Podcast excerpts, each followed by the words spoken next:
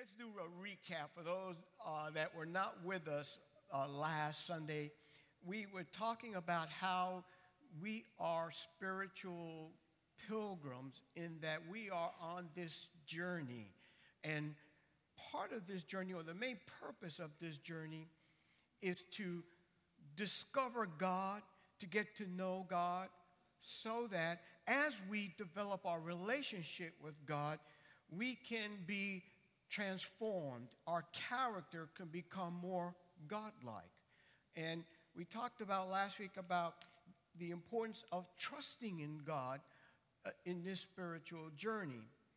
And we read one of, uh, one of the verses from last week that I wanted to repeat here this morning is found in 1 Peter chapter 2 and verse 11. It says, Dear friends, I warn you as temporary residents and foreigners to keep away from worldly desires. And I just lost my note. I told him to cut off the fan because it was messing with my pages. Okay, there we are. All right. Wow, I'm on a roll today. I don't know where this message is going. Let's rewind. rewind. Okay, First Peter chapter 2, verse 11. Dear friends, I warn you as temporary residents and foreigners to keep away from worldly desires that wage war against your very souls.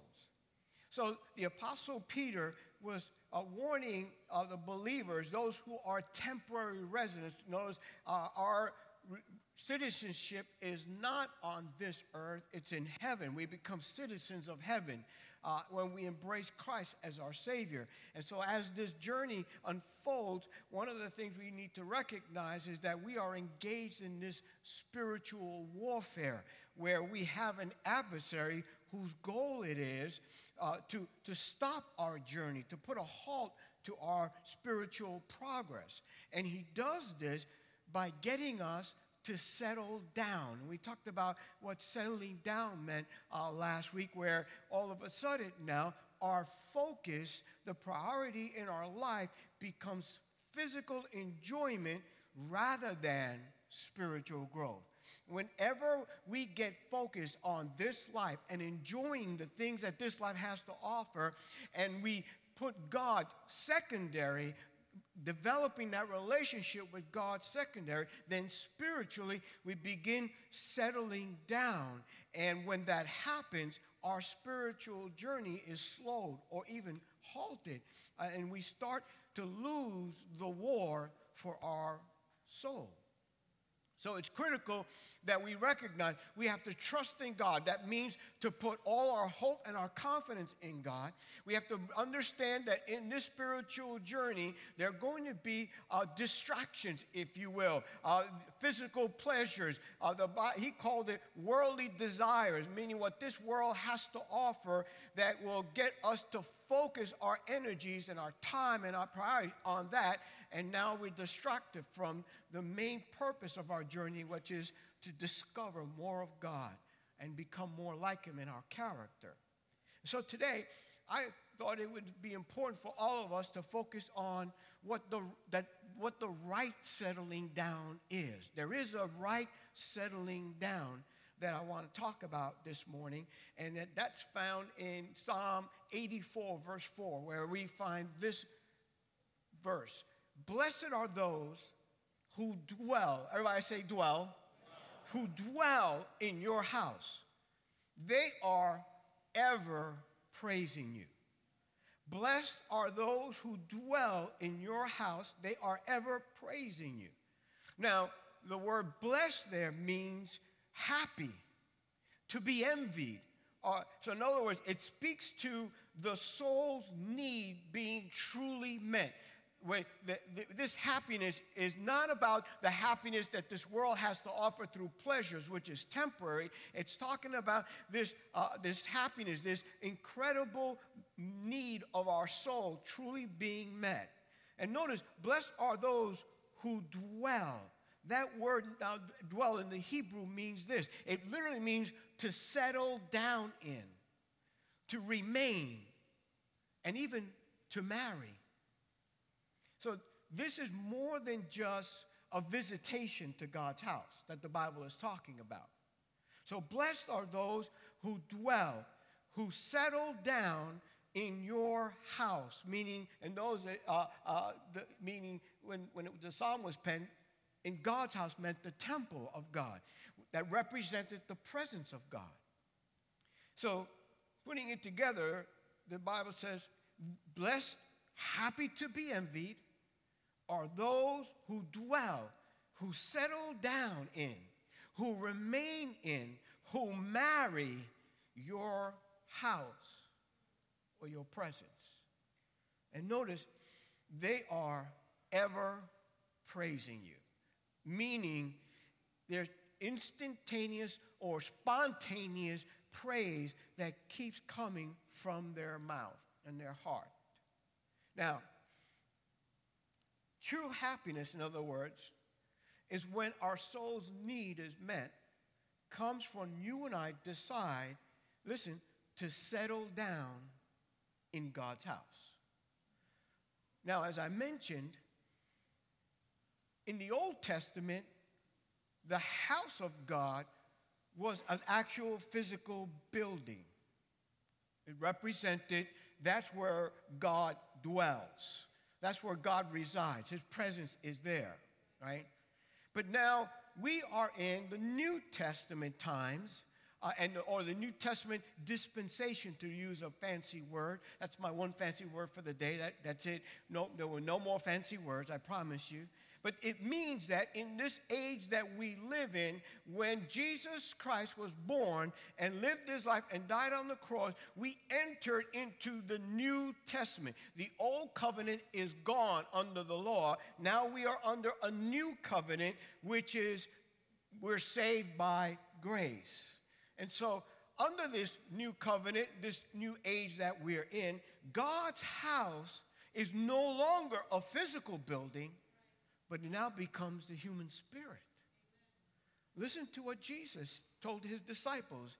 John chapter 14, verse 16 and 7, for those of you are keeping notes, it says, And I will ask the Father, and he will give you another advocate who will never leave you. He is the Holy Spirit who leads into all truth. The world cannot receive him because it isn't looking for him and doesn't recognize him. But you know him, meaning his followers, his disciples. Why? Because he lives with you now and later will be where? In you. So Jesus said, I'm going to pray, and the Father's going to give you an advocate. The word there means a comforter, an encourager, a counselor. It means all of these things. And He is the Holy Spirit. And notice Jesus said, He will never leave you because he will be in you. Later on, the apostle John wrote this in 1 Corinthians 6:19. Don't you realize that your body is the temple of the Holy Spirit who lives where? In you and was given to you by God. You do not belong to yourself. So, in, in other words, Jesus said, I'm going to ask the Father to give you the Holy Spirit. Right now, He's helping you from without, but there was going to come a time, and it's called, it was called Pentecost, and now when God poured out his spirit, and now those who embrace Jesus Christ as their Savior, those who recognize, man, I have sinned before God, and, and, and I don't know how I'm to do this. How am I to get free from this sin? How am I to gain forgiveness? Well, God loved us so much that he uh, made the way for you and I to find forgiveness for our sin and to discover this new life. It comes through the sacrifice of his son, Jesus Christ. It does not come to moral perfection, it does not come through religion, it only comes through Jesus Christ. So when we embrace Christ as our Savior and we ask Him to forgive us of our sin, at that moment, the Father gives us the Holy Spirit who now takes up residence in our spirit. And He will never leave us. He is our counselor, He is our encourager, He is the one that will lead and guide us into all truth, you see. For He lives in us. So, That's why Paul said, You don't belong to yourself anymore. Your life is not your own. Your body doesn't belong to you. Why? Because now your body has become, if I could use the term, the physical temple of God.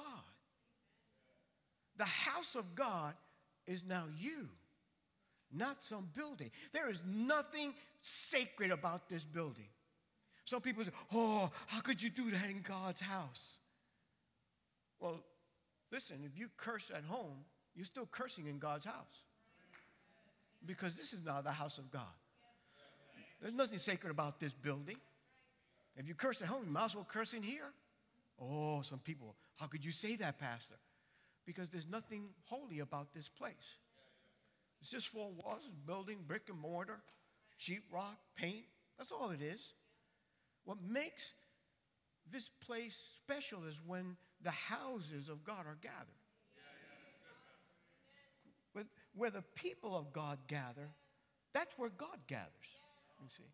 When you and I are gone from this place and there's no human being in here, God isn't here. God resides here. So when you leave, guess what? You take God with you. Wherever you go, He's there. Why? Because He is in you, and Jesus said, He will never leave you. Are you with me so far? Okay. So now, what does it mean for us to dwell in God's presence? In other words, to settle down in, to remain or to marry God's presence, because this is the house of God. How do we do that? What does that mean? Well, listen, let me put it to you simply by this the, the settling down, the right kind of settling down that we're talking about today is understanding that we are learning to live the inward life. Listen to me now. It's important that we get this. The right settling down is when our greatest desire is the pursuit of God's presence rather than physical pleasure. We talked about that, right? So the psalmist said this in Psalm 73, verse 25 I desire you more than anything on earth. In the NIV version, it says it this way And earth has nothing I desire besides you. In other words, the psalmist was at a point where he had settled down. He said, Hey, there is nothing in this world more important to me than the presence of God. That's what I desire more above everything else in life to be in the house of God. Remember, in those days when the Bible, uh, uh, when this psalm was penned, we're talking about a physical building. The psalmist was talking about, I, I, I want to get into God's house. Now, remember, in the Old Testament, uh, there, there were, the, only the high priest could actually enter into behind the curtain, and that only once a year. So there was very limitations to how close you could physically get to the presence of God. But the psalmist loved God so much, he said, There's nothing more important to me than to get there. And for the Christian, it should be nothing more important in this life than having and experiencing God's presence. That's what settling down is all about. But now, let me break it down even more for us and get very practical about this. Because oftentimes, I think we get confused as to what it means to experience God's presence. Because, especially those uh, in, in our style, if you will, in our religion, in, in the way we focus on uh, and demonstrate and serve God. We're Pentecostal by nature. That means that uh, to some people that we are very excitable. And it's good to be excited about God. However, you see, when you're experiencing God, yeah, it's emotional, but it's not just emotion. There are times when people, oh, oh, wow, I got goosebumps. God is here. I got news for you. God is here whether you got goosebumps or not. Remember, He lives here, and He's always there. But see, sometimes we talk about, oh, I'm experiencing God. Why? Because I'm shaking. Whether you shake or not, God's still here. You don't need to shake to experience God. You don't need goosebumps to experience God's presence, you see. So it, it can get, yes, His presence can cause emotion, but emotion for emotion's sake is not experiencing the presence of God. We don't get cultural. See, we get sometimes cultural on us, and we want to work up emotion because we think if I'm emotional enough, then I'll experience God. I'll say, oh, I was, God was good. If you only experienced emotion, then you really didn't experience God because He's so much more than emotion. Experiencing God's presence oftentimes is experiencing a powerful thought or a notion that comes into your heart, to your mind. But it's important that we recognize, even though God can impress our mind with, with his presence and his thought, but God is so much more than that. God speaks in a very specific way. When people say, God spoke to me, what are they talking about? Are they talking about hearing an actual audible voice? Well, no. Here's what the Bible says in 1 Kings chapter 19, verse 12. After the fire, there was the sound of a gentle whisper. Everybody say, a gentle whisper. That was the, the prophet who recognized when that gentle whisper came, it was the voice of God. You see, God's voice is an internal, gentle whisper that really speaks loudly to us. You know that God doesn't raise his voice to us? But here's what he does he speaks, and it's very gentle, but very powerful. Because when God speaks, Everybody in this room knows when God's speaking. When God whispers into your heart something to do, something to say, who to call, where to go, you cannot deny that it was God. You may try to change your mind that saying it wasn't God, but instinctively in your spirit, you bear witness God just spoke to me. And so that's what we're talking about, about settling down. It's all about experiencing God. In fact, I would say this it's God's desire for you and I to experience His presence every single day He gives us breath. You see. In other words, experiencing God isn't just for services in church. When you go home from that, you know you can still experience God this afternoon. Yeah. You can experience God while you are watching television. Oh, yeah. You can experiencing God while you're washing clothes, while you're doing some chores. You can experience God while you go into the park. There's, there's, God is not limit to space and time. I've experienced God speaking to me in the shower. I can tell you this. I hope uh, uh, this you know you're not discouraged by this or dissuaded by. But some some of the sermons I've preached in this church have come while I'm in the shower. It's a, in fact now I'm going to tell you this is a shower sermon, so you know what's coming. Part of this message that I'm speaking today came right before I had gone to sleep and I was just about there. How many know when you, you got comfortable in there and you feel so just about going? And all of a sudden, God spoke to me. And God began to give me uh, scriptures about today and what else to do. And I've learned, because again, this is a journey. I've learned if I don't get up right away and make that note, when I get up in the morning, it's gone. And so I've learned, okay, God is talking. And I sometimes, again, I, I hope this doesn't discourage you, but I want to show you I'm human just like you. Like I tell God, now you want to talk to me? Now I want to sleep? You want me to get up now? I was just about there, God. Why couldn't you speak to me in the morning? But I'm in mean, you can't tell God what to do, right? So I got up and made my notes, you see. God desires for us to speak to Him.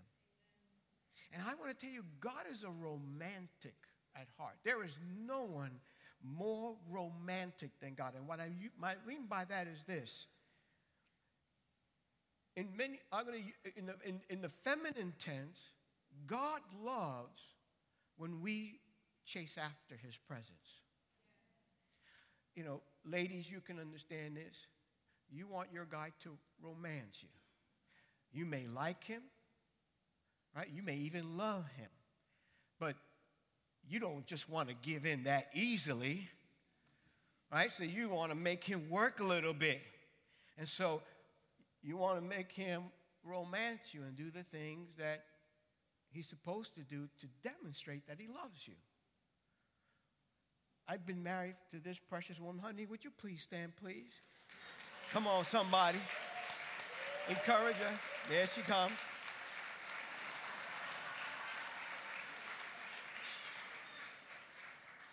She always finds a loophole. She said, You told me to stand. She did stand for about half a second there. September will be 41 years. And she knows that I love her passionately. But like any wife that needs Jesus, she wants me to work for her. She wants me to, I have to show her constantly. I have to romance her. Only the wives are saying amen. Mm-hmm. Do you know that there are times where God hides? In many ways, again, romancing, or in many ways, like a child. One time, my parents, when I used to, uh, was before I, I got married, I was in my late, early 20s, uh, lived with my parents. And the one thing that amazed me about my parents, they never stopped loving one another and having fun. One of the things that my father would do, my father would hide in the apartment. Especially if my mom went out on an errand, he, she would come back and she would hide. I'm sorry, he would hide. And so my, my mom was the one, I'm, let me correct it. It was my mom that hid. And my father would open the door and he would call to her and she wouldn't answer. And so she wouldn't go, he wouldn't go through the threshold because he knew she's looking to scare me. So he would keep calling her, but she wouldn't answer. And then ultimately, he would say something that was funny that would make her laugh. And then he's, ah, there, I know where you are now. and I was witnessed this on occasion, and I thought, God, isn't this incredible how they, they have this way of keeping their marriage fresh, even though they've been married so long? I think God hides on us sometimes.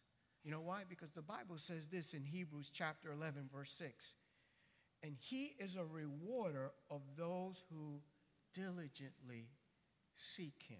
What does that mean, Pastor? It means sometimes you're not sensing God's presence so much, and God is pulled away from tickling our emotions or our mind, and now we just feel like, where's God? What happened to God?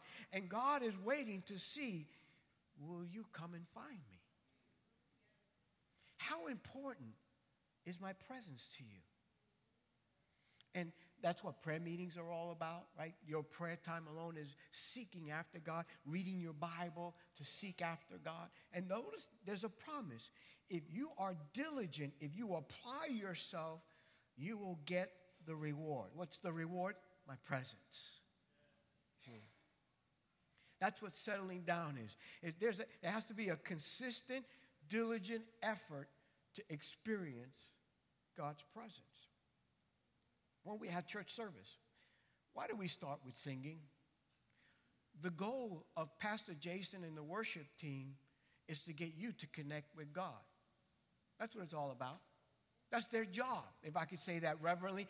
Their job is to pray about what songs that they're to sing and to sing them in the hopes that as they sing and as you are responding by singing with you, there's a connection that begins to be made between you and God.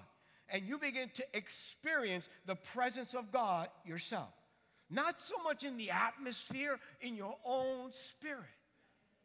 And notice that those who experience God's presence, who dwell, who settle down that this is the most important thing in my life, they are ever praising you.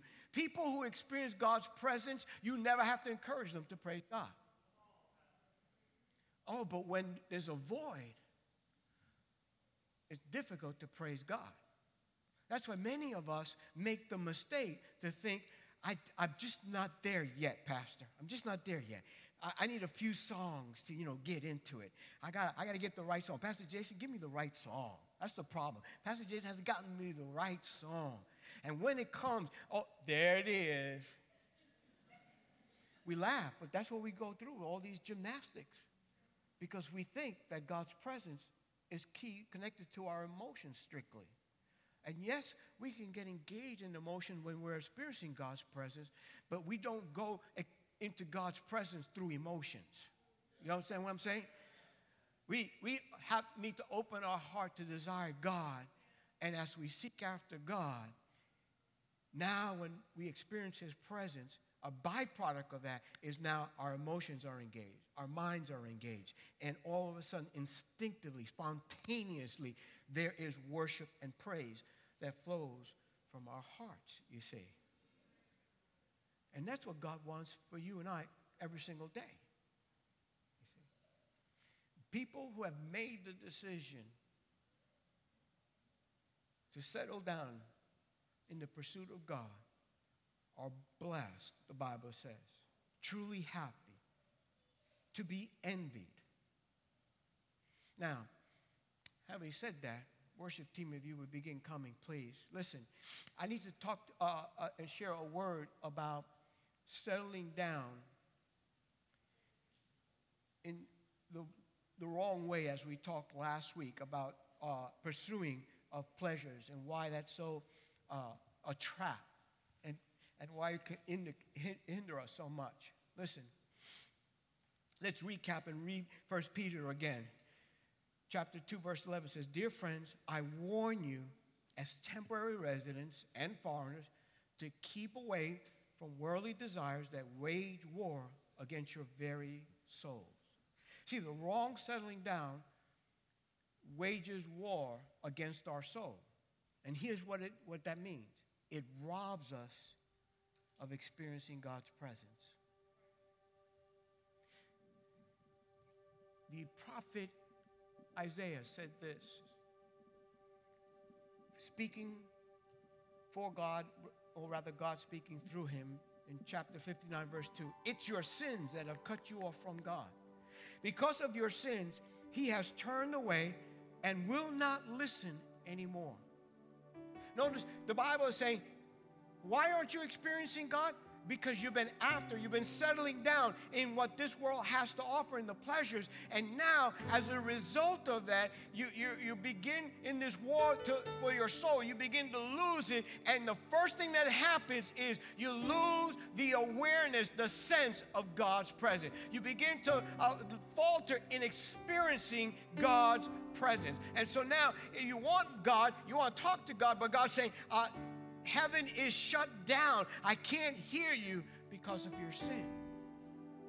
Listen to this incredible uh, act that happened into an actual church. In Revelation chapter 3, verse 17, uh, the Bible says this Jesus is talking to the church, and, and listen to what he's telling the church. You say, I am rich, I have everything I want, I don't need a thing. And you don't realize that you are wretched miserable and poor and blind and naked. This was a church that said, We've got everything that we need. Man, things have been good, and the bills are paid. We have no mortgage. Boy, everything is going great. We don't need anything. And God is saying, Are you kidding me? You guys don't understand. You don't realize you're wretched, you're miserable, you're poor, you're blind, and you're naked. This is Jesus talking to a church, his church. Here's why. In the 20th verse, he said, Look, I stand at the door and knock. If you hear my voice, and you open the door, I'll come in and we'll share a meal together as friends. Now, think about this what Jesus was saying. This church physically had everything they needed and wanted, and yet they were spiritually bankrupt. To the measure they did not realize that God wasn't even among them.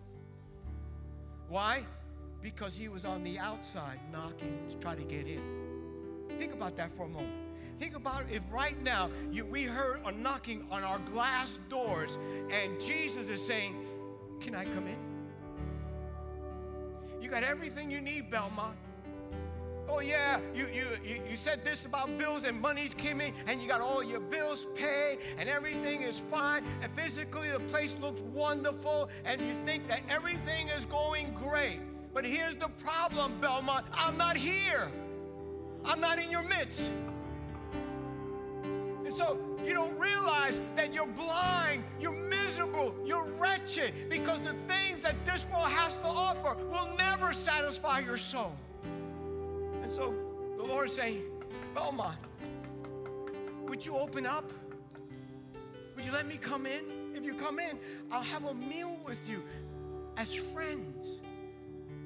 Now, let me break that down to us personally. I wonder often does God have to say, Carlos, you think you got everything you need, but there's a problem in your life. You don't have my presence. You're not experiencing my presence anymore. You're called Christian, yeah. But Christian means nothing if you don't have my presence. So I'm knocking, I'm inviting, I'm asking, will you let me in? See, I want you to experience my presence. I'm not coming in to judge.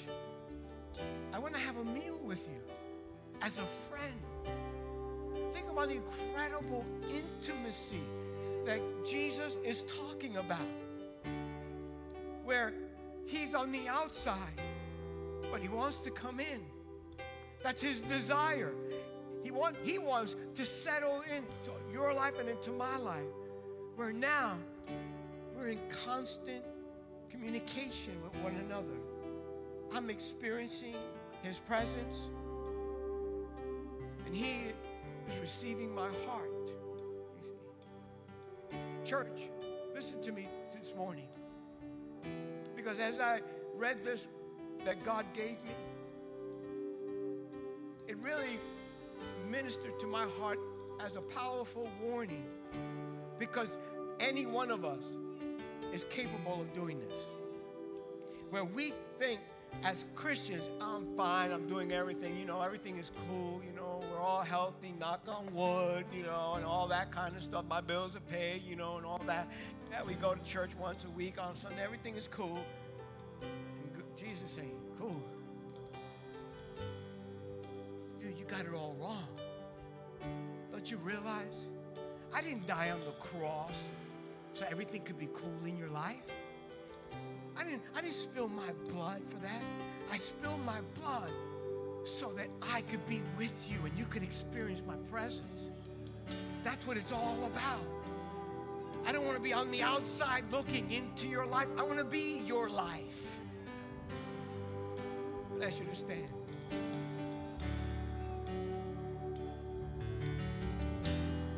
Back to our one psalm of the day, the verse. Blessed are those who dwell in your house, who settle down, who remain in your house. They are ever praising you. That's Jason. Hallelujah. Song talks about a decision that's made. I will pursue your presence. It's an act of our will. And this is how I, just sensing the Lord wants us to close. I'm just going to lift up my voice in a prayer. I'm going to raise my hand and say, God, I want to be those that dwell in your house. I want to settle down in your house, meaning here. God, I want pursuing your presence to be the top priority in my life. I want to experience your presence every day, all throughout the day. If that's your heart's desire this morning and you're going to make a decision, that's what you want. You want you don't want to get sidetracked from uh, the pleasures that this world has to offer, but you want to focus on God and His presence. I just want you to lift up your right hand as I close in a word of prayer. Lord, you see every hand that's raised right now, God. It's our desire. We're making a commitment here this morning as we have heard your word, oh God. We don't want you to be on the outside of our life knocking to get in, oh God. Not, no, not just individually, but even corporately, God. And so we come before you this morning, oh God. We want to be found among those who dwell in your house who have made the decision to settle in your house, to pursue your presence, oh God, to make that our top priority in life, the experience of the presence of the Lord. And I pray for the grace that we all need, oh God. The strength that we need to say no to the things that will uh, disrail, derail us and distract us. And the grace that we need to continue to pursue your presence, oh God. Because it's those who dwell in your house that are blessed, that are happy, that are have a life that's to be envied. And that's what we desire above all things, we pray. And we thank you for it, that it's possible through our Lord and Savior, Jesus Christ. And all God's people said, Amen and amen. Come on, put your hands together and bless the Lord.